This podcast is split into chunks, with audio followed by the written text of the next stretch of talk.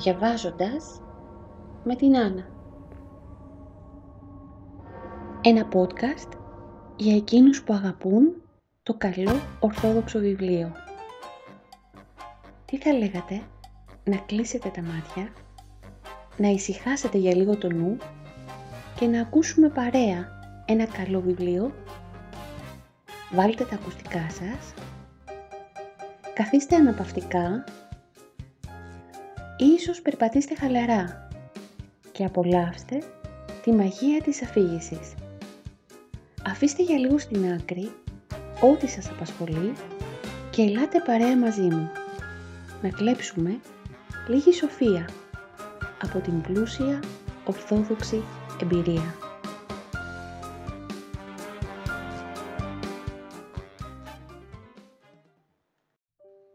Σας χαιρετώ και πάλι στην όμορφη ψηφιακή συντροφιά μας.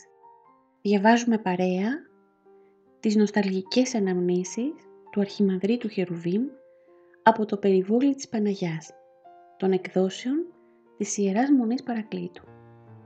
Κοντεύουμε στο τέλος του πολύ όμορφου αυτού βιβλίου και το κεφάλαιο το οποίο θα διαβάσουμε σήμερα έχει τίτλο «Σε τρία από τα πιο φημισμένα κοινόβια».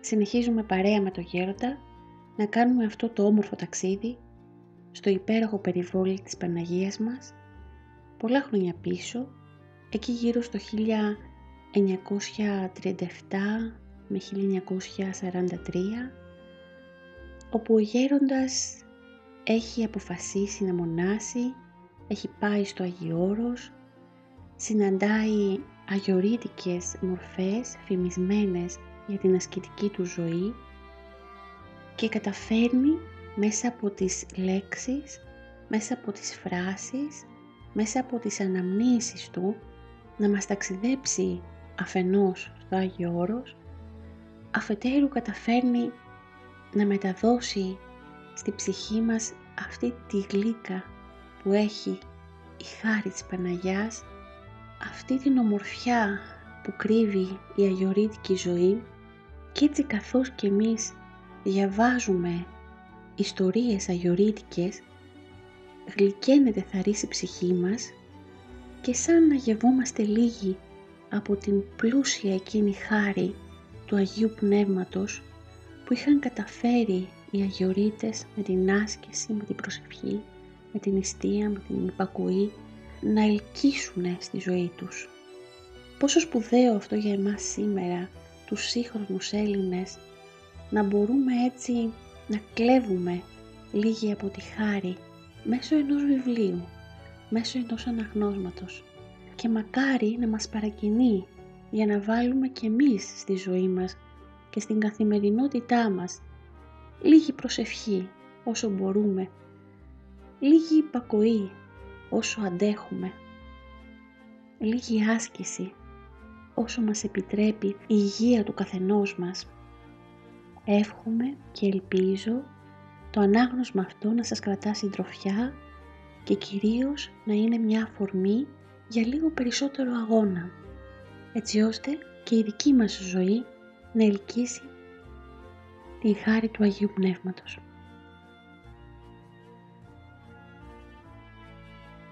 Η μονή του Αγίου Διονυσίου ήταν για μένα η πλέον συμπαθής.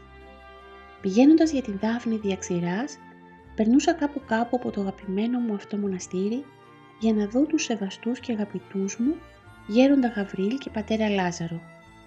Επ' ευκαιρία έπαιρνα και την ευλογία του Τιμίου Προδρόμου προσκυνώντας την δεξιά του. Κάποια φορά, εισερχόμενος στη λυτή του ναού, είδα τον νεκροκρέβατο και μέσα σε αυτό τον κεκοιμημένο αδελφό. Οι πατέρες, καθισμένοι γύρω στα στασίδια, παρακολουθούσαν το ψαλτήριο που διάβαζε ένας μοναχός και προσήφχοντο υπέρ της ψυχής του τεθνεότος με το κομποσχοινάκι τους. Αφού σπάστηκα το λείψανο, κοίταξα γύρω μου και σε κάποια γωνιά του ναού διέκρινα τον πολυσέβαστό μου πατέρα Λάζαρο. Του έβαλα την καθιερωμένη μετάνοια και τον ερώτησα ποιος είναι ο κεκοιμημένος. Εκείνος μου απήντησε με συγκίνηση: ο Παπαπολύκαρπος. Ξαφνιάστηκα. «Μα την προηγούμενη φορά που πέρασα ήταν πολύ καλά», του είπα. «Έλα έξω», μου λέει, «να σου εξηγήσω». Βγήκαμε έξω και άρχισε να μου διηγείται με πολλή συγκίνηση για τον θάνατο του Παπαπολύκαρπου. 3 ώρες πρώτου θανάτου του, ο πατήρ Πολύκαρπος εκτύπησε την πόρτα του ηγουμένου και του είπε «Γέροντα, εγώ σε λίγο θα φύγω από τη ζωή αυτή. Πάρε το κλειδί του κελιού μου και ετοίμασε τα κεριά και ό,τι άλλο χρειάζεται για την κηδεία μου». Ύστερα παρέδωσε το κλειδί και φίλησε το χέρι του ηγουμένου, παίρνοντας έτσι την τελευταία ευχή από τον γέροντά του. Ο Άγιος Καθηγούμενος διαμαρτυρήθηκε στην αρχή, αλλά ο Παπαπολύκαρπος φαινόταν βιαστικός. Ήθελε το συντομότερο να πάει στο νοσοκομείο. Εκεί τον υποδέχθηκα εγώ και αφού τον ετακτοποίησα σε ένα κρεβάτι, τον ερώτησα τι έχει. «Δεν αισθάνομαι καθόλου καλά», μου απήντησε. «Σε λίγη ώρα θα φύγω». Φώναξε τον ηγούμενο να μου κάνουν ευχέλιο και να με κοινωνήσουν. Πράγματι, ήλθαν όλοι οι αδελφοί της Μονής, ετελέστη το ιερό ευχέλιο και κοινώνησε των αχράντων μυστηρίων, ενώ συγχρόνως άρχισε να τον ταλαιπωρεί υψηλός πυρετός. Δεν επέρασαν 3 ώρες και ξαφνικά ζήτησε τον γέροντα.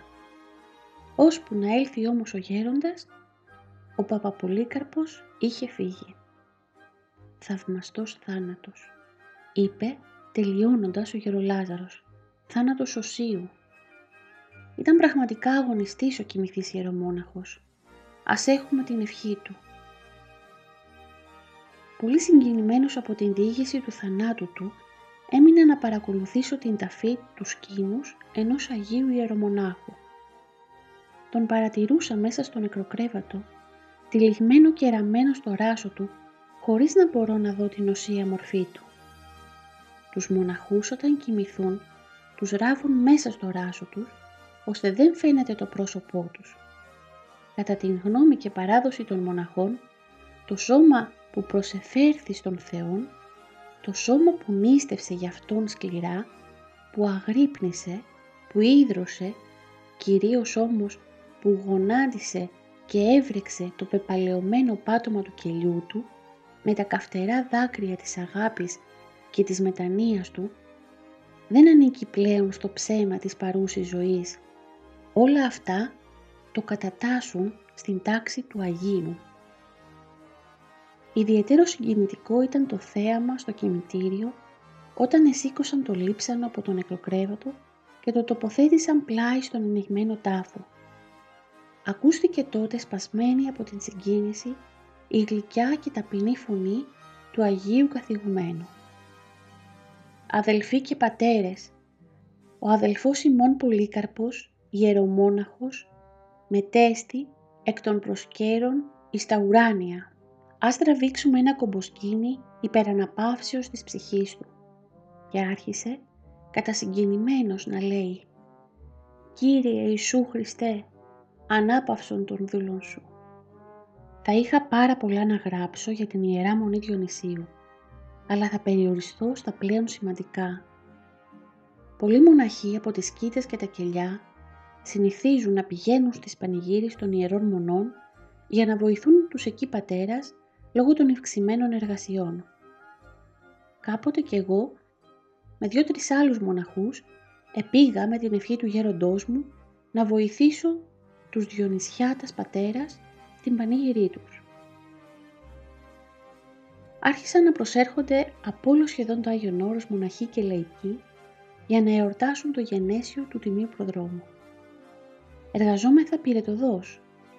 Εβοηθούσαμε σε όλα τα διακονήματα, στην καθαριότητα, στο αρχονταρίκι, στο μαγειρίο, παντού. Την παραμονή το απόγευμα ήλθε ο αείμνηστος Μητροπολίτης Μηλουτουπόλος Ιερόθεος και αντίχησαν κοδωνοκρουσίες και ψαλμοδίες. Ο ηγούμενος με τους ψάλτας και τους ιερομονάχους έσπευσαν να τον υποδεχθούν και το θέαμα πραγματικά ήταν εντυπωσιακό. Αργότερα, την ώρα που έδιε ο ήλιος, ακούστηκαν και πάλι οι καμπάνες με την υπερκόσμια μελωδία τους. Η αγρυπνία θα άρχιζε σε λίγο με όλη της την ιεροπρέπεια. δόξα τη Αγία και ομοουσίω και ζωοποιώ και αδιαιρέτω τριάδι. Όλα τα στασίδια γεμάτα από βουβές σκιές, που η παρουσία τους μέσα στο ημίφος του ναού έδειχνε σαν ένας προθάλαμος της βασιλείας των ουρανών. Πρώτο το ημίφος και κατόπιν το φως. Δεξιός ψάλτης ήταν ο Παπαδανιήλ από τα Κατουνάκια, με βοηθούς του, τους υποτακτικούς του, Γερόντιο και Νήφωνα. Αριστερά κάποιοι από τη Νέα Σκήτη. Άρχισε η ψαλμοδία.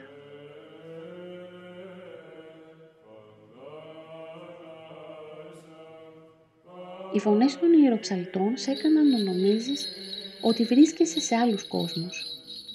Οι διάκονοι με τα θυμιατά στα χέρια και με τα ομοιώματα ναών στους ώμους τους εθυμίαζαν ακολουθώντας τον ρυθμό των ιεροψαλτών.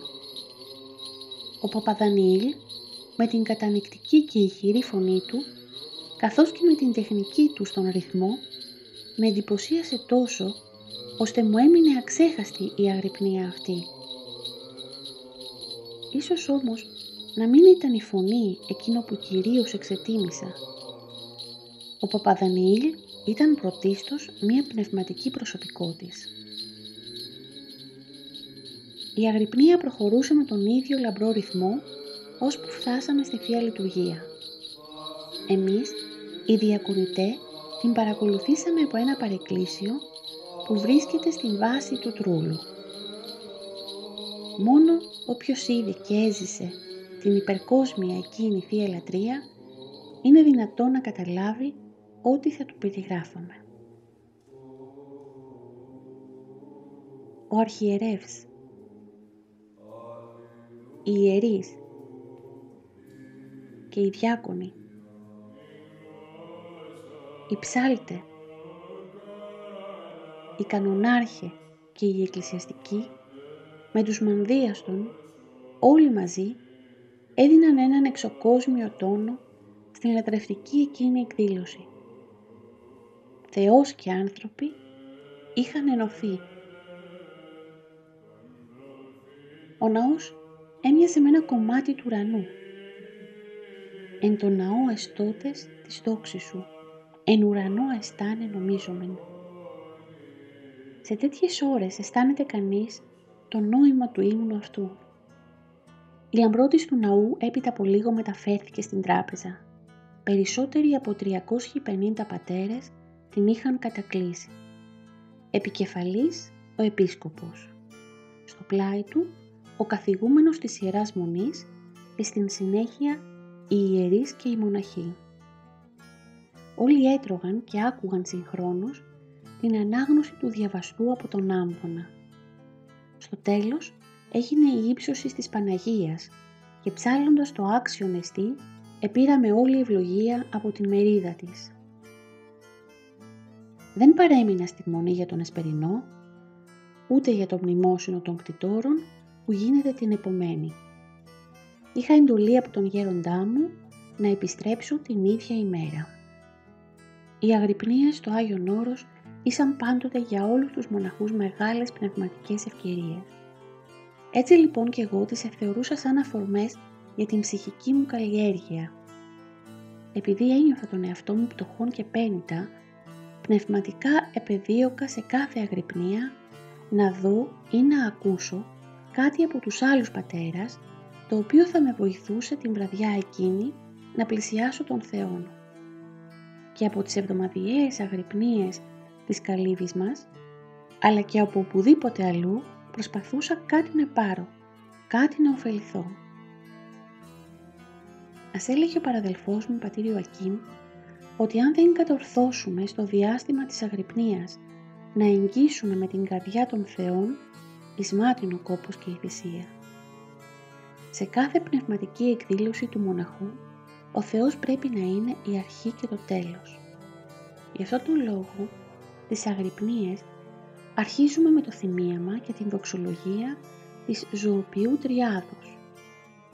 Πρέπει λοιπόν όλη τη νύχτα να περιπολεύουμε με το νου και την καρδιά γύρω από τον θρόνο της Θείας Μεγαλοσύνης.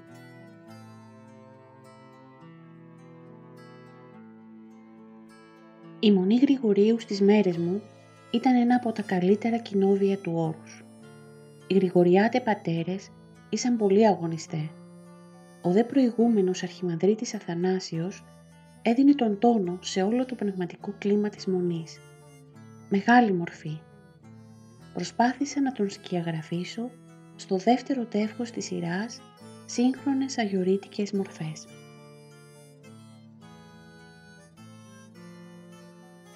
Ο μακαριστός Παπαδημήτρης ήταν ένας μάρτης. Περισσότερο από 20 χρόνια υπέφερε από μία σοβαρή μορφή κύλης.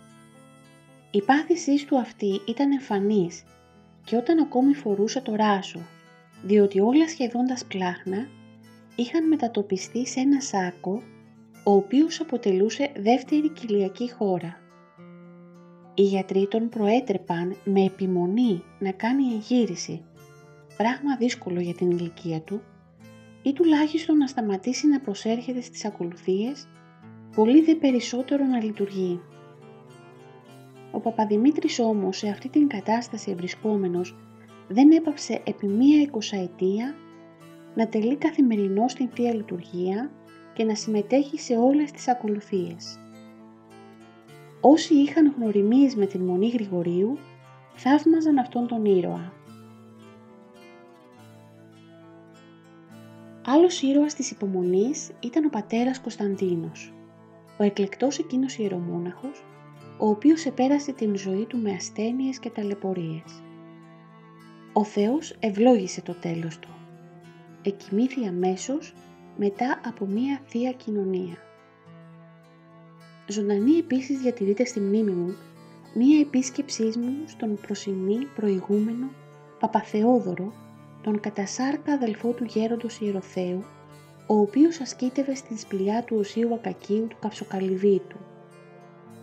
Με κάλεσε κάποτε στο κελί του. Πρώτη φορά έμπαινα σε γρηγοριάτικο κελί. Θαύμασα την απλότητα και λιτότητά του. Με υποδέχθηκε γεμάτος καλοσύνη και αγάπη. Έπειτα σηκώθηκε να μου ετοιμάσει καφέ. Καθώς τον παρακολουθούσα, του είπα: «Τα κελιά σας, γέροντα, είναι πολύ ασκητικά και κατανοητικά».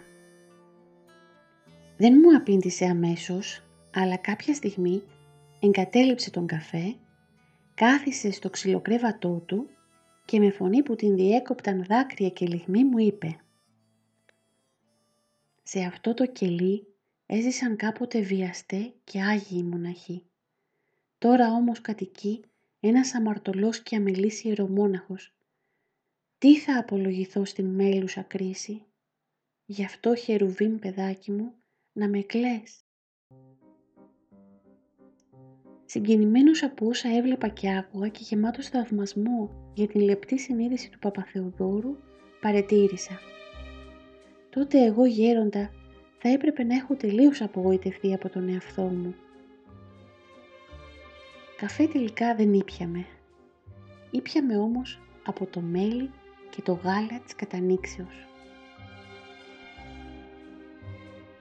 Δεν θα πρέπει όμως να παραλείψω από τους Γρηγοριάτας πατέρας τον μοναχό γέροντα Αρτέμιο. Κατά την ομολογία των συγχρόνων του, ουδέποτε κάθισε στο στασίδι του την ώρα της ακολουθίας και τούτο διήρκεσε από την είσοδό του στην Μονή μέχρι τον θάνατό του. Ένα διάστημα ο γέρον Αρτέμιος υπηρέτησε σε κάποιο μετόχι της Μονής στην Άρτα. Όλος ο κόσμος είχε να λέει για τα φιλάνθρωπα αισθήματά του. Πήγαινε λόγου χάρη να ψωνίσει στην αγορά, αλλά επέστρεφε με άδεια χέρια, γιατί στον δρόμο μοίραζε τα ψώνια του στους φτωχούς και στα γεροντάκια. Η απλότης του ήταν χαρακτηριστική. Κάποτε κατέβηκε στον Πειραιά για υποθέσεις της Μονής. Εκεί στο λιμάνι τον επλησίασε μία κοινή γυναίκα και τον εκάλεσε στο σπίτι της αμαρτίας. Απονήρευτος και απλός καθώς ήταν, δέχθηκε και είπε: «Δόξα τω Θεώ, μέσα σε αυτή την κοσμοπλημμύρα βρέθηκε κι ένας άνθρωπος να με φιλοξενήσει». Εκείνη τον έβαλε σε ένα δωμάτιο, του έδωσε φαγητό και τον άφησε μόνο του. Ο γέροντας άρχισε κομποσχήνη. Σε λίγο η γυναίκα του χτύπησε την πόρτα, αλλά ο πατήρ Αρτέμιος είχε συνηθίσει μαζί με το χτύπημα της πόρτας να ακούει το διευχόν των Αγίων Πατέρων και να απαντά αμήν και τότε μόνο να ανοίγει. «Πες διευχόν», της εφώναζε, καθώς εκείνη χτυπούσε δυνατά και επίμονα. «Πες διευχόν, αλλιώς δεν σου ανοίγω». «Αφού δεν λέει διευχόν, σίγουρα θα είναι δαιμονικό πνεύμα», μονολόγησε και συνέχισε την προσευχή του, αδιαφορώντας για τα χτυπήματα. Την άλλη μέρα, επειδή ο γέροντας δεν επλήρωσε τίποτε για την διανυκτέρευση, η γυναίκα παραπονέθηκε στην Αρχιεπισκοπή. Ο πατήρ Αρτέμιος δικαιολογήθηκε πως μόνη της εκείνη προθυμοποιήθηκε να τον φιλοξενήσει, χωρίς να του ζητήσει χρήματα. Η Αρχιεπισκοπή τότε εξετίμησε την απλότητα του πατρός Αρτεμίου και πλήρωσε τα έξοδα της διατροφής και της διανυκτερεύσεως.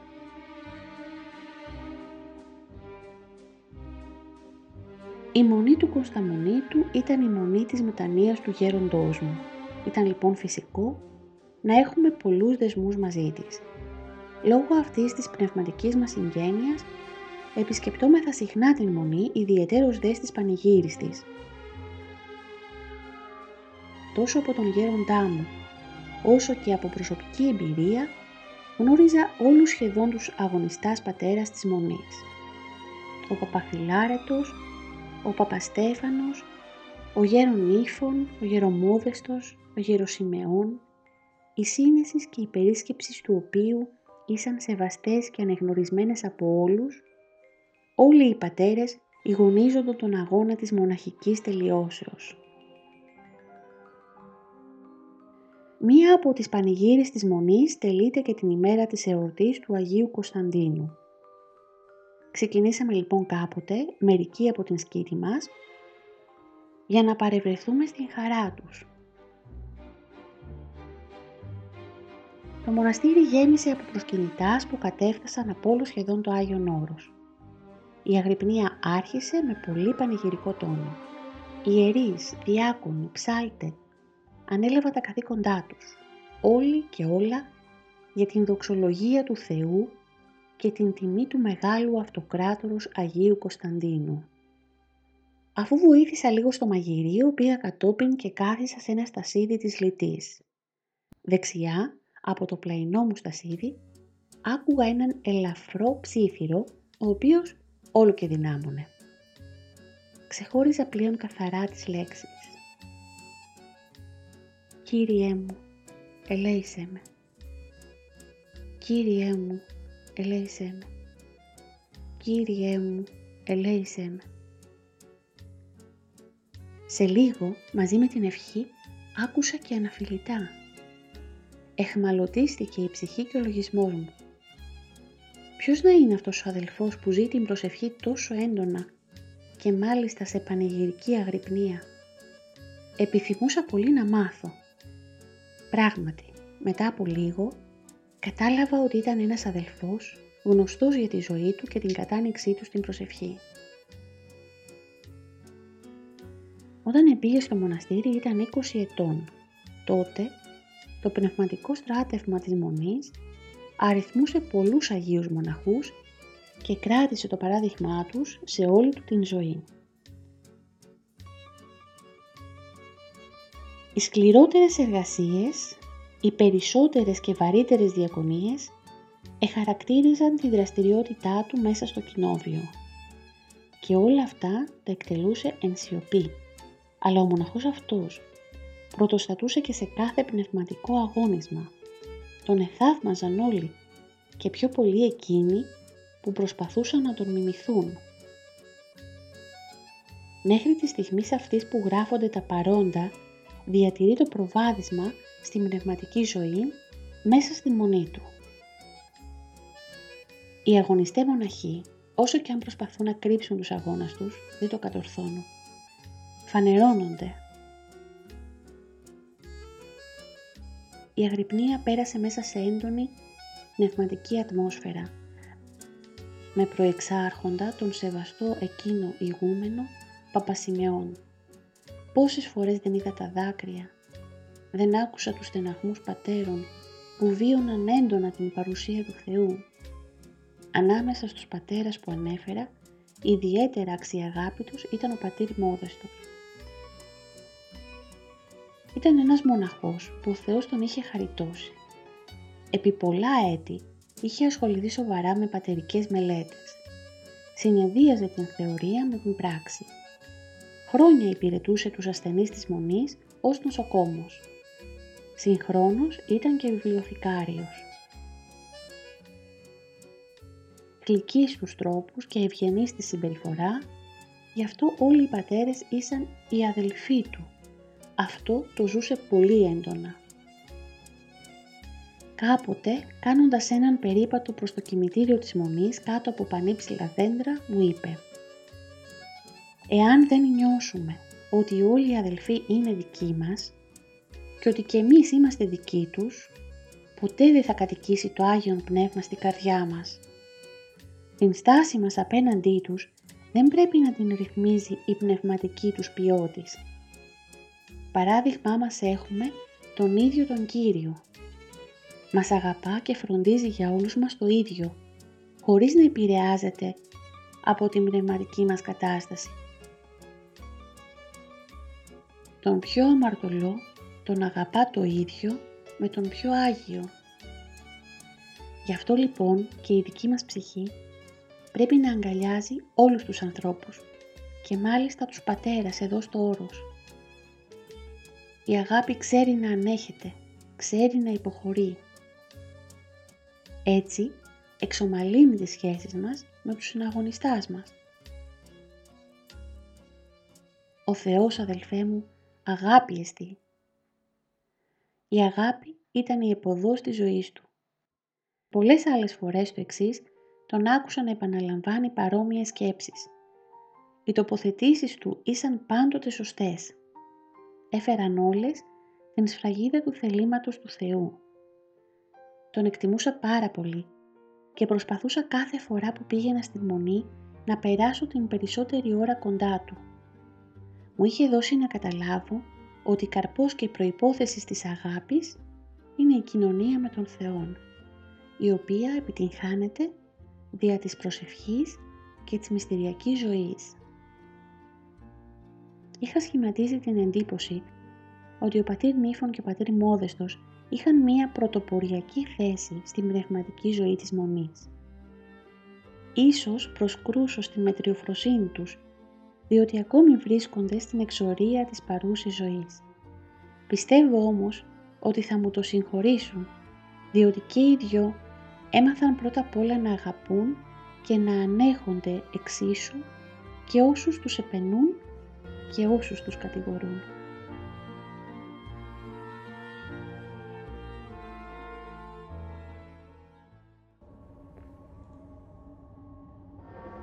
Διαβάσαμε παρέα τα συναρπαστικά απομνημονεύματα του Αρχιμανδρίτου Χερουβήμ, του κτήτορος της Ιεράς Μονής Παρακλήτου. 4 χρόνια έμεινε ο γέροντας στο Άγιον Όρος και παρουσιάζει με αγάπη και νοσταλγία την αθωνική ζωή του πρώτου μισού του 20ου αιώνα. Στις σελίδες του παρελάβουν πολυάριθμες γνωστές και άγνωστες αγιορείτικες μορφές της εποχής. Αναδίδουν το άρωμα της πάντιμης ορθοδόξου μοναστικής παράδοσης. Ο γέροντας Χερουβήμ, σαν μέλισσα εκλεκτή, αφού συγκέντρωσε από τα μυρίπνοα αθωνικά άνθη ό,τι πολυτιμότερο είχαν, όσα σεμνά, όσα δίκαια, όσα αγνά, όσα προσφυλή και όσα έφημα, έκλεισε το νοητό αυτό νέκταρ μέσα στην καρδιά και τη μνήμη του. Λίγο πριν αναχωρήσει για τα ουράνια σκηνώματα, το άφησε σαν πολύτιμη κληρονομιά στα πνευματικά του παιδιά, αλλά και σε κάθε χριστιανό. Σας ευχαριστώ που και σήμερα ήσασταν παρέα μαζί μου. Καλή ψηφιακή αντάμωση. Μην ξεχνάτε πάντοτε να βρίσκετε λίγο χρόνο για να αυξάνετε το μέσα σας. Καλή αντάμωση.